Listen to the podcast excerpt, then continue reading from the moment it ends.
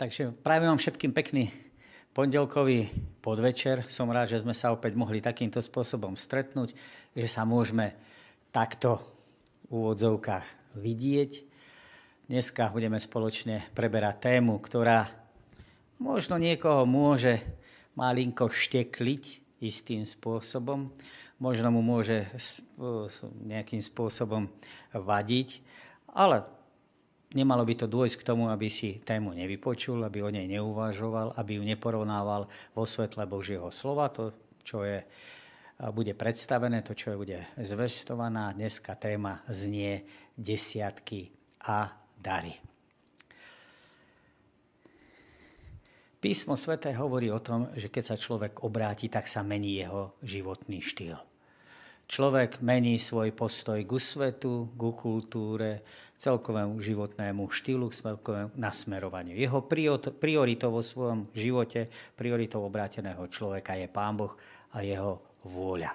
Obklopuje sa riadi sa tým, čo Pán Boh zjavil vo svojom slove, snaží sa riadiť tým, čo Božie slovo o týchto veciach hovorí a čo učí. Správny postoj zaujíma k Bohu, k ľuďom, k svetu, k zdraviu a teda k svojmu telu, ale aj k svojmu majetku. Kresťanské teda správcovstvo sa týka nielen materiálnych vecí, ale treba spravovať aj nemateriálne veci, ako je napríklad čas alebo talenty, dary, ktoré nám Pán Boh dáva, ktoré sú nám v živote zverené. Na rozdiel od známeho a populárneho príslovia o peniaze ide až na prvom mieste, v kresťanskom správcovstve nejde v prvom rade o peniaze, ale ide o správny vzťah medzi stvorením a stvoriteľom. Hospodinovi patrí zem i to, čo ju naplňa, i svet, i tí, ktorí ho obývajú. Ľudia už od dávna teda hľadali zmysel svojej existencie. Písmo svete nám podáva správu o tom, že na počiatku Pán Boh stvoril Boh človeka, umiestnil ho na túto zem, na túto planetu a on dal človeku náplň, dal človeku zmysel života. Okrem iného nás povoláva teda k tomu, aby sme sa stali správcami, šafármi, alebo tými, ktorí sa o to, čo mu bolo čo nám bolo teda zverené, aby sa o to človek staral. Biblický teda koncept správcovstva v podstate odpovedá na otázku o zmysle nášho života. Dáva to teda do súvisu medzi tým, kto je teda stvoriteľ a kto je vykupiteľ ľudstva. Kresťanské správcovstvo nás vedie k myšlienke toho, že Pán Boh je stvoriteľ. A písmo svete nám to pripomína. Na počiatku stvoril Boh nebo a zem. Aktom stvorenia Pán Boh vyjadrí, že je vlastníkom všetkého. Žalmisti to pripomínajú, hovoria o tom, že moja je všetká lesná zver a na vrchoch dobytka na tisíce. Poznám všetko vtáctvo hôr, moje je všetko, čo sa hýbe na poliach. Pán Boh nie len svet stvoril, ale písmo kladie dôraz aj to, že ho udržuje. Človek nemôže nikdy byť vlastníkom tejto zeme, ale je postavený do správcovskej úlohy, do správcovskej role toho, čo mu bolo zverené. Kresťanské správcovstvo teda je založené na tom, že Pán Boh je vykupiteľ. A pošto Pavel v liste Rimanom to napíše, no Boh dokazuje svoju lásku k nám tým, že Kristus zomrel za nás, keď sme ešte boli hriešni. Písmo svete teda zjavuje Boha ako Boha lásky. Najhlbšie zjavenie Božej lásky nachádzame vo vtelení, službe, smrti a vzkriesení nášho pána Ježiša Krista. Táto dávajúca, absolútne nesebecká Božia láska viedla Boha k tomu, že dal padlému ľudstvu svojho syna, vykupiteľa, spasiteľa Ježiša Krista. Pán Boh Ježišovi nedal len niečo, alebo len niekoho, ale v Kristovi dal sám seba. A tak podstata kresťanstva, podstata správcovstva v kresťanstve spočíva v tom, že máme dať Bohu sami seba. Nie len niečo z toho, čo vlastníme. Správne pochopenie teda Božej lásky, to ako nás Pán Boh miluje a čo všetko vyjadril v tom akte vydania samotného Krista, chráni naše správcovstvo pred zákonnictvom. Správcovstvom a dávaním sa nesnažíme Boha ovplyvniť, nejakým spôsobom si ho nakloniť, aby nás ešte viac miloval, ani si dokonca Božiu lásku týmto spôsobom zaslúžiť. Kresťanské správcovstvo je založené na tom, že človek je správcom. Biblický text pripomína, keď Boh ich požehnal a povedal im, ploďte sa a množte sa, naplňte zem a podmante si ju. Panujte nad morskými rybami, nad nebeským vtáctvom a nad všetkou zverou, čo sa hýbe na tejto zemi. Človek sa mal starať, panovať nebolo v kontexte vykoristovania, ale v kontexte starostlivosti, že sa mal starať o stvorenie tak, aby bol zachovaný ten chod, aby bol zachovaný ten poriadok, ktorý tomu dal Pán Boh. Hriech, ktorý je vzburou voči Bohu a snahou žiť nezávislým spôsobom, spôsobil, že človek sám seba vníma inak. Nie ako správcu, ale žiaľ ako majiteľa toho, čo má. Človek má priam neodolateľnú túžbu žiť sám pre seba. Hriech narušil ľudskú prírodzenosť a s hriechom prišlo sebectvo a zároveň aj otroctvo. Kristus nás však svojou smrťou z tohto otroctva, teda z otroctva hriechu, vyslobodil. Už nepatríme sebe, píše list do listu, píše apoštol Pavel, ale máme opäť byť možnosť správcami. A tak v moci Ducha Svetého môžeme nájsť zmysel svojho bytia v službe Bohu aj tým druhým. Keď sa budeme rozprávať o desiatkoch, máte možnosť si potom vyhľadať tieto texty, lebo nie o všetkých budem úplne hovoriť. A Biblia sa o desiatkoch zmienuje nasledovným spôsobom. Písmo teda hovorí o tom, že Pán Boh v Kristovi zmieril sám so sebou tento svet, alebo nás. Znovu zrodený človek má možnosť, príležitosť, alebo milosťou mu je dané to, že vidí Boha ako svojho stvoriteľa, ako udržiavateľa, ako vykupiteľa a taktiež ako pána vesmíru. Golgotský kríž je Boží nástroj, pomocou ktorého nás Pán Boh zbavuje nášho egoizmu, nášho sebectva, nášho zamerania sa na seba samých. Pán Boh si robí nárok na naše ľudské srdce. Z nášho času si oddelil, ako sme si to už v lekcii o sobote povedali, jednu sedminu. Nárokuje si na to, že v tento deň sa chce človek, Boh s človekom stretnúť a z materiálnych vecí si pán Boh oddelil jednu desatinu a požaduje to od človeka. Táto desatina v Biblii alebo aj v dejinách sa nazýva desiatok. Nie je to novinka, v, že by to bola novinka len biblická, pretože máme možnosť sa o desiatkoch dozvedieť aj z mimo biblických prameňov. Napríklad v Ugarite v 14. storočí pred Kristom obyvatelia mesta prinášali desiatok do chrámu a ďalší desiatok dávali kráľovi. Takže dávali dva desiatky. V Babylonskej ríši v 6. storočí, alebo Novobabylonskej ríši v 6. storočí pred Kristom sa prinášal do chrámu desiatok z úrody dobytka zlata a striebra. Táto povinnosť platila dokonca aj pre kráľa. Desiatky poznali Peržania, Gréci, a dokonca aj Rímania. V písme svetom sa slovo desiatok prvýkrát vyskytuje v príbehu o Abrahámovi a o jeho vojne s Kedorlámorom. A po tomto víťazstve s týmto kráľom Abraham vrátil kráľovi Sodomy všetok majetok, ktorý mu Kedor Laomer, Kedor Laomer ulúpil a Melchisedekovi, kráľovi Salému, ktorý bol kňazom najvyššieho Boha, dal desiatok zo všetkého, teda zo zvyšnej koristi. Šalemský král Melchisedek priniesol chlieb a víno, bol totiž kňazom najvyššieho Boha. Požehnal ho, teda Abraháma a povedal, nech Abraháma požehná najvyšší Boh, tvorca neba aj zeme. Nech je zvelebený najvyšší Boh, ktorý ti vydal do rúk tvojich nepriateľov. Vtedy mu Abrahám dal desiatok zo všetkého. Abrahám teda dáva desiatok zo svojho čistého príjmu. Abraham však sodomskému kráľovi odpovedala, prísažne dvíham ruku k hospodinovi najvyššiemu Bohu, tvorcovi neba a zeme, že nevezmem ani len nitku, ani remienok z obovy, vôbec ničoho z čohokoľvek, čo je tvoje, aby si nepovedal, obohatil som Abraháma. Nechcem nič, iba to, čo zjedlo služobníctvo a podiel pre mužov Anéra, Eškola a Mamreho, ktorí išli so mnou. Nech oni dostanú svoj podiel. Abraham teda dáva desiatok zo svojho čistého príjmu. Odozdáva ho Melchisedekovi, ktorý je služobníkom najvyššieho Boha. Pretože bol zároveň kňazom, Abrahamovi požehnáva.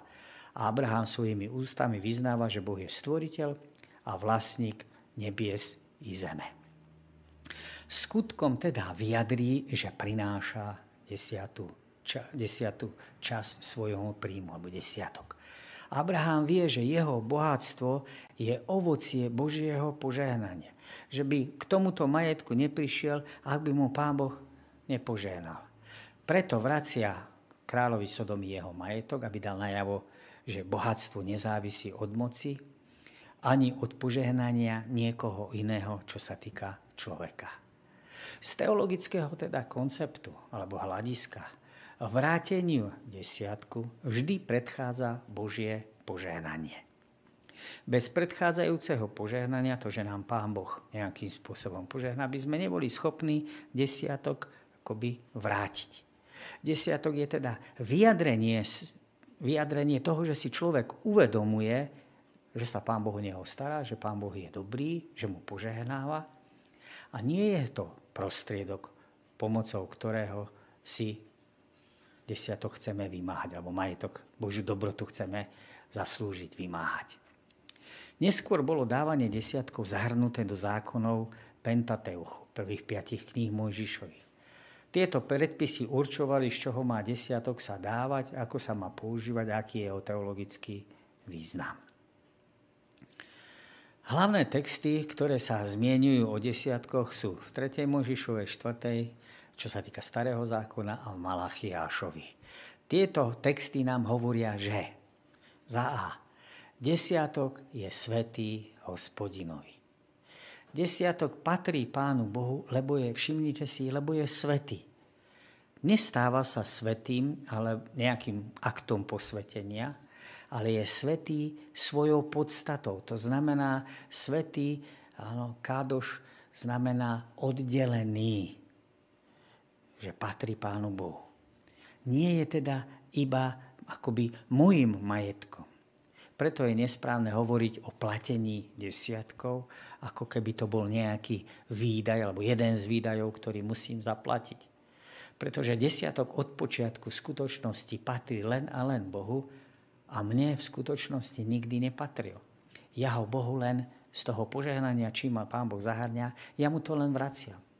Nemôžem dať Bohu to, čo bolo v skutočnosti vždy jeho. Desiatky a sobota majú spoločné to, že obidve sú sveté. Že sú oddelené. Majú teda niečo spoločné. Sobotu a desiatky znesvecujem, keď k ním mám nesprávny vzťah a vďaka tomu nesprávnemu vzťahu vlastne vyjadrujem svoj negatívny postoj vo vzťahu k Pánu Bohu a k jeho zmluve, ktorú uzavrel so mňou. Za B, desiatok sa počíta z prírastku. Ak sa budete správať podľa mojich ustanovení a zachovávať moje príkazy, a ak ich budete aj plniť, v príhodnom čase vám zošlem dážď, zem vydá svoju úrodu a stromy na poli prinesú svoje ovocie. Mladba sa u vás predlží do vinobrania a oberačka hrozna potrvá do sejby. Chleba sa najete do síta a vo svojej krajine budete bývať bezpečne. Predpisy vyžadujú priniesť desiatok z úrody a z prírastku dobytka. Tento náraz majetku je výsledkom Božieho požehnania. Prinášanie desiatkov je výraz uznania, vďačnosti, že všetko, čo máme, pochádza od Boha a že to zároveň patrí Bohu. Nie je možné s desiatkom manipulovať v snahe získať nejaké osobné výhody. Zace desiatok je určený na sveté, na oddelené účely. Levícom dávam Izraeli dedične do vlastníctva všetky desiatky za ich službu, ktorú vykonávajú za službu pri stane stretávania. Nech sa už Izraeliti nepribližujú k stanu stretávania, aby neuvalili na seba hriech a nezomreli. Desiatok patrí Bohu. Má byť prinesený do Božu, Božieho domu, je určený pre levítov ako mzda za ich službu. Treba si uvedomiť, že desiatok nie je priama platba kňazom za úroveň ich služieb. Odovzdáva sa Bohu bez rozdielu ako toho, aká kvalita tých tá služieb tých kňazov je. Tým neznamená, že človek sa k tomu nemôže vyjadriť a ozvať. Ale nemá to spraviť spôsobom tak, že zadrží áno, a potom, keď sa oni zlepšia, tak potom budem platiť. Je výzva najprv zaplatiť a človek sa má a právo ozvať. Pán Boh určuje, ako desiatky použiť, nie človek, ktorý ich prináša. Kvalita teda alebo úpadok kniažskej služby nemá vplyv na povinnosť prinášať Bohu desiatok. Aj samotní leviti, alebo kniazy, mali odozdávať desiatok z desiatku. Čiže oni dostávali desiatok a z toho oddelili desiatú časť, čiže platili taktiež desiatky. Opäť je to teda Pán Boh, ktorý určuje, ako sa má desiatok použiť. Leviti sa nemôžu a nemajú právo domnievať, že desiatky patria im, a že oni odovzdávať nemusia, ich povinnosť desiatku platiť, desiatok sa ich netýka a že sami môžu rozhodnúť o tom, ako ich môžu použiť. To je nesprávny uhol pohľadu. Neprináša desiatok, písmo svete nás upozorňuje na to, znamená okrádať Boha. Malachiaž nám to pripomína, či smie azda človek okrádať Boha? Vy ma okrádate. A pýtate sa, a čím ťa okrádame? Desiatky a pozdvihované obete a obetné dary. Preto vás stíha kliatba, lebo ma okrádate vy, celý tento národ. Podľa tohto textu sa za okrádanie považuje neodovzdanie tiež celého desiatku. Považovať desiatok za súčasť vlastných príjmov a nakladať s ním podľa vlastného uváženia znamená okrádať Boha. Okrádame ho aj vtedy, keď desiatok neprinášame do Božieho domu. Izraelci v dobe proroka Malachiáša, zhruba v 5. storočí pred našim letopočtom, považovali svoju ťažkú finančnú situáciu, to, že sa mali zle za dôvod, prečo nemôžu prinášať desiatky. Vysvetľovali si to tak, že zložitá situácia ich môže a opravňuje k tomu, že platiť ich nemusia. A že dokonca tá zložitá situácia je dôkazom toho, že Pán Boh si neplní svoju čas zmluvy. Že im teda nedáva adekvátne požehnanie. Ale Pán Boh to označil ich konanie ako za okrádanie a vyzval ich. A to je dôležitá skúsenosť pre človeka. Vyskúšajte ma. Prineste celý desiatok do zásobárne, aby bol pokrv v mojom dome a týmto ma vyskúšajte. Hovorí pán zastupov, či neotvorím vám okná neba a nevyleje na vás požehnania viac ako dosť? To je skúška viery. Už predtým ich však volal. Navráťte sa ku mne. Prináša totiž to Bohu desiatky je čin viery. To, že sa človek správnym spôsobom pozera na to, kto Pán Boh je. Je zbytočné apelovať na tých, ktorí sa k Bohu nevrátili, neobrátili sa svojim srdcom, aby platili desiatky, aby neokrádali Pána Boha. Ak medzi Bohom a nimi nie je vzťah dôvery, tisíce má milióny tých, ktorí sa rozhodli byť v dávaní desiatkov verní, môžu dosvedčiť, že 9 desatín s Božím požehnaním je viac ako 10 desatín bez Božieho požehnania. To je však super logika viery. Každý si to môže odskúšať. Ako sa k desiatkom stavia nová zmluva, nový zákon? Aj keď teda nová zmluva nebola samozrejme napísaná za účelom, aby nahradila starý zákon alebo starú zmluvu, hebrejské písma, ale aby dosvedčila to, čo sa v starom zákone predpovedalo a kam odkazovalo. Nová zmluva sa k desiatkom veľmi nevyjadruje, veľa toho nehovorí. Ale to, čo nachádzame, je pre kresťanov dôležité. V Lukášovom evanieliu máme text, kde sa Ježiš vyjadruje aj k desiatku, ale respektíve je zaznamenaný príbeh o tom, aký postoj ľudia mávali, mali k tomu, k Pánu Bohu, k ospravedlneniu zviery. A tam je ten text zaznamenaný takto. Postím sa dva razy do týždňa, dávam desiatky zo všetkého, čo získam. Mýtnik alebo colník však stál v diálke a neodvážil sa ani len oči pozvihnúť k nebu a byl sa do a hovoril, Bože, buď milostivý mne hriešnemu. Hovorím vám, tento odišiel domov ospravedlnený a tamten nie. Lebo každý, kto sa povýšuje, bude ponížený a kto sa ponižuje, bude povýšený. Na jednej strane Ježiš odsudzuje prinášanie desiatku, ktorým si človek chce získať Božiu priazeň. Snaží sa Pána Boha nakloniť si na svoju stranu a získať od Neho priazeň a milosrdenstvo. Na druhej strane desiatky, ktoré prinášame zo správnych pohnútok, Ježiš zaradil medzi záležitosti, na ktoré by sme nemali zabúdať. Matúš 23.23 hovorí, že milosrdenstvo, lásku, na to nemáme, to máme činiť a na desiatky nemáme zabúdať. Apoštol Pavel v liste do Korintu píše, Vary neviete, že tí, ktorí pôsobia v svetej službe, živia sa z chrámu a slúžia pri oltári, majú podiel z oltára? Pavol cituje starozmluvé nariadenie – potom prirovnáva levitov a kňazov v starej zmluve k tým, ktorí v novej zmluve zvestujú evanielium. Hovorí teda, že aj pre nich platí rovnaké pravidlo. A pokračuje v 14. verši. Preto aj pán nariadil tak, aby tí, čo zvestujú evanielium, z evanielia aj žili. Tento princíp považuje za taký dôležitý, že ho uvádza ako priamy príkaz Ježiša Krista. Je pravda, že Evanielia nám ho nezachovali, ale iné zdroje hovorili o priamom príkaze Ježiša Krista. Na základe teda tohto princípu by církev nemala príjmať peniaze od štátu na mzdu duchovných, ale duchovní by mali byť platení jedine z desiatkov. Abraham dal svoj desiatok kniazovi Melchisedekovi. Ježiš Kristus je predstavený písmom ako kňaz podľa poriadku Melchisedekovho. Preto ho kresťania ano, majú ctiť, alebo majú byť, mali by dávať svoje desiatky Kristovi, ktorý je hlavou církvy.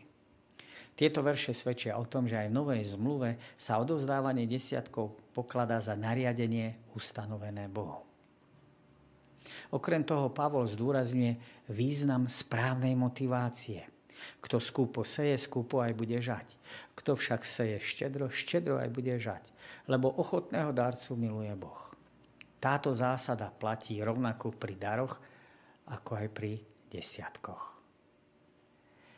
To tretie, s čím sa môžeme stretávať, sú ešte dary, ktoré sa dotýkajú financií alebo správcovstva. Dôležitou súčasťou starozmúlnej služby vo Svetiny a novozmúlnej bohoslužby boli dary.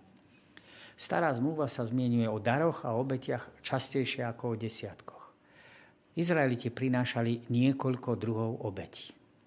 Boli to predovšetkým obete za hriech a za vinu, ale tieto obete nemohli zaistiť odpustenie, ale boli symbolom Božieho sklonenia sa v ľudstvu, ľudstvu osobe a v obeti Ježiša Krista nepoškodeného baránka Božieho. To znamenalo, bol to predobraz v tých starozákonných obradoch na samotného Krista. Nič teda z toho, čo prinesieme, alebo toho, čo vykonáme, nám nemôže zaistiť odpustenie alebo prijatie. Odpustenie a prijatie sme dostali v Kristovi. A keď niečo prinášame, je to dôsledok nášho správneho postoja, dôsledok toho odpustenia a prijatia na milosť. Pre naše dnešné dary majú význam zápalné, obilné a pokojné obete. Zápalná obeť nebola určená ani pre kňazov, ani pre tých, ktorí ju prinášali, ale táto zápalná obeď bola plne spálená na oltári. Vyjadrovala ochotu odovzdať a zasvetiť Bohu celý svoj život. Bola symbolom úplného sa podriadenia samotnému Bohu. Obilná obeď e, bola prinášaná z plodov zeme, vyjadrovala závislosť od Boha a uznanie Božieho požehnania pretože sa neprinášali celé plody, ale múka, ktorú človek musel zomlieť, obeď vyjadrovala tiež ochotu človeka spolupracovať s Bohom. Pri pokojnej obete, obeti sa časť obetovaného zvieraťa vrátila späť obetujúcemu, ktorý ju zjedol spolu s rodinou a s priateľmi. To boli obete vďačnosti a chvály Bohu za jeho činy a vedenie. Podobne prinášanie prvotinu z úrody vyjadrovalo že Boh je v živote veriaceho na prvom mieste. Vždy, keď Izraelci prichádzali do chrámu, mali priniesť dar. Nemali prísť na prázdno. Dary boli teda súčasťou bohoslužby. Keď prichádzame k Bohu, máme svedčiť o tom, že sme prijali Božie požehnanie. Dávame tiež vďačnosti za to, že nám Pán Boh dal silu získať všetko to, čo sme nadobudli. Pamätaj na hospodina svojho Boha, lebo on ti dáva schopnosť získavať bohatstvo, aby potvrdil svoju zmluvu, ktorú pod prísahou uzavrel s tvojimi otcami, ako je to dnes. Nová zmluva zdôrazňuje, že predovšetkým Boh dáva každodenný chlieb, dážď, úrodu, pokrm, život a všetko, čo potrebujeme. Pokánie, víťazstvo, milosť, lásku, múdrosť, Ducha Svetého, duchovné dary, kráľovstvo, väčší život. A to všetko nám dal. A to všetko preto, že nám dal svojho syna. Keď mudrci prichádzajú k Ježišovi, tak priniesli dary. Dobrovoľný dar však automaticky neznamená správny vzťah k Pánu Bohu. Dar chudobnej vdovy vyjadroval jej vďačnosť a lásku k Pánu Bohu. Bohatí dávali len čas zo svojho nadbytku a Ježiš toto odhalil. Dávanie by malo byť súkromnou záležitosťou dárcu a Boha. Ježiš povedal, že keď niečo dávame, nemáme o tom trúbiť, aby o tom všetci vedeli. Pripomína nám, že spoločenstvo sa má postarať o ľudí, ktorí pre neho pracujú. Veď robotník si zaslúži svoj pokrm, alebo hoden je pracovník svojej mzdy. Zbory v Makedónii a vo Filipách podporovali apoštola Pavla pri jeho kázaní Evanielia. Pani, Pavel na viacerých miestach pripomína zbierku, ktorú konali veriaci pre kresťanov v Jeruzaleme. Našim vzorom v dávaní dobrovoľných darov má byť Kristus, ktorý nás obdaroval. Pavol nežiada, aby každý člen dával rovnaké množstvo. Dávanie má vychádzať z možností každého jednotlivca. Veď poznáte milosť nášho pána Ježiša, že hoci bol bohatý, stal sa pre vás chudobným, aby ste aj vy jeho chudobou zbohatli. Veď Boh má moc rozhojniť vo vás všetkú milosť, aby ste mali vždy a vo všetkom všetkého dostatok na každý dobrý skutok, ako je napísané rozsýpal, dával chudobným, jeho spravodlivosť trvá na veky. A ten, ktorý dáva rozsievačovi osivo a chlieb na jedenie, dá a rozmnoží aj vaše osivo a dá vzrast plodom vašej spravodlivosti. Z každej stránky budete obohatení vo všetkej dobrosrdečnosti a tá v nás zbudzuje vďačnosť voči Bohu. Pavel ďalej pripomína, že dar by sme si mali vopred doma pripraviť. Nech si každý z vás v prvý deň týždňa by mal znieť správny preklad. Po sobote, eh, prvý deň týždňa, nech si odloží, čo by mal usporiť, čo by mohol usporiť, aby sa zbierky nerobili vtedy, keď príde. Tým nás teda vedie Apoštol Pavel k starostlivému alebo k plánovanému dáňaniu. Aj k tomu, aby sa dávanie stalo rodinnou záležitosťou. A tak významným faktom je aj aspekt zodpovednosti pri zaobchádzaní s darmi, ktoré boli zozbierané. Prevzatím a doručením zbierky apoštol Pavel poverí Týta, ktorého mali sprevádzať ďalší dvaja bratia s dobrou povesťou. Týmto spôsobom majú veriaci pod kontrolou to, ako sa zbierané, so zbieranými peniazmi narába, kam sa použijú. Jediným zmyslom darov nie je len pomoc núdznym. Dávanie darov je zároveň aj súčasťou bohoslužby. Dary posilňujú jednotu církvy. Sú hmatateľným vyjadrením spolupatrčnosti veriacich. Ďalším aspektom dávania darov je snaha dosiahnuť určitú finančnú vyváženosť medzi tými, ktorí majú málo a tými, ktorí majú viac. A to na základe toho, že církev je rodinné spoločenstvo. Okrem toho, dármi vyjadrujeme svoju kresťanskú lásku vo vzťahu k Pánu Bohu. Pomocou nich ho oslavujeme. Dávanie teda darov na hodnotné ciele je tiež jeden z prostriedkov, ako Pán Boh umrtuje naše sebectvo. V dnešnom materiálnom svete, alebo orientovanom na matériu, biblické učenie nie je veľmi populárne o kresťanskom správcovstve. Naša kultúra nás naučila stotožňovať úspech s hromadením peňazí, materiálneho vlastníctva, moci a prestíže. Ešte aj ako kresťania máme sklon vnímať Boha ako toho, ktorý má naplňať naše túžby, chrániť nás pred nepríjemnosťami, alebo ako sponzora, ktorý má rozdávať hodnotné dary. Ježiš však učí, že šťastie nepríde ako dôsledok toho, že niečo vlastníme a že sme niečo nahromadili. Ale prekvapí tých, ktorí sa naučili nesebecky slúžiť. Tým, že prinášame desiatky a dary, tak si uvedomujeme, že svoje správcovstvo nad zverenými hodnotami, tak si uvedomujeme nad tými hodnotami, ktoré nám Pán Boh dal. Uznávame zároveň tým Božú zvrchovanosť nad našimi materiálnymi zdrojmi. Keď priniesieme Bohu celý desiatok, nemôžeme povedať, že sme mu niečo dali a že sme štedri. Vrátili sme Bohu len to, čo mu patrí, lebo desiatok je svetý. Prineste celý desiatok do zásobárne, aby bol pokrm v mojom dome. A týmto ma vyskúšajte, hovorí pán zastupov. Či neotvorím okná neba a nevylejem na vás poženania viac ako dosť. Desiatok nie je členský poplatok, ktorým si platím príslušnosť k církvi.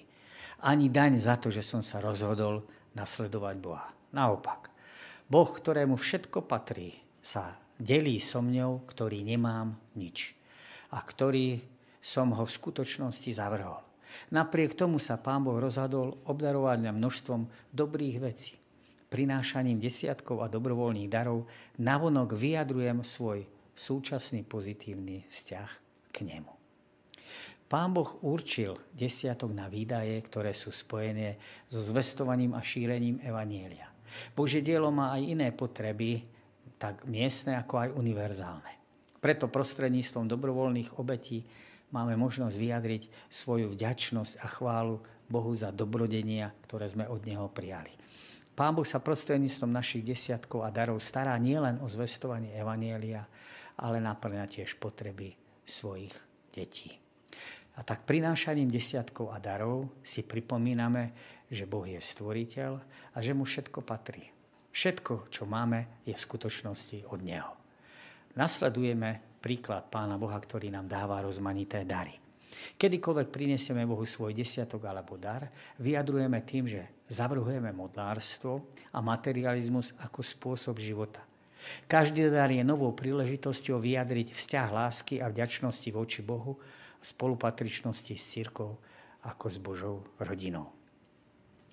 Prinášanie desiatkov a dobrovoľných obetí je určitou skúškou viery, lebo sa dotýka oblasti, ktorá je zdanlivo môjim príjmom, teda môjim majetkom. Svojím postojom dávam najavo, že vo svojom živote počítam s Bohom a požehnanie, ktoré od Neho dostávam, nepovažujem za samozrejme. Ľudia, ktorí sú Bohu verní, zakúšajú pravdivo slova písma. Niekto dáva priehrštím a ešte mu pribúda. Niekto šetrí viac, ako sa patrí a má nedostatok. Dávajte a bude vám dané, ako mierou meriate, takou bude namerané aj vám. Som rád, že sme mohli túto tému prebrať. Neviem, čo to vo vašich srdciach celkom spravilo, ale keďže to písmo svete hovorí, malo by rozšíriť naše poznanie aj v tejto oblasti. Mali by sme sa radovať z toho, že sme dospeli a že sme sa dozvedeli k ďalšej dôležitej myšlienke, ktorú Božie slovo hovorí. Nevnímajme to ako povinnosť, nevnímajme to ako niečo, že budeme v niečom ukrátení, ale vnímajme to, že napodobňujeme Pána Boha.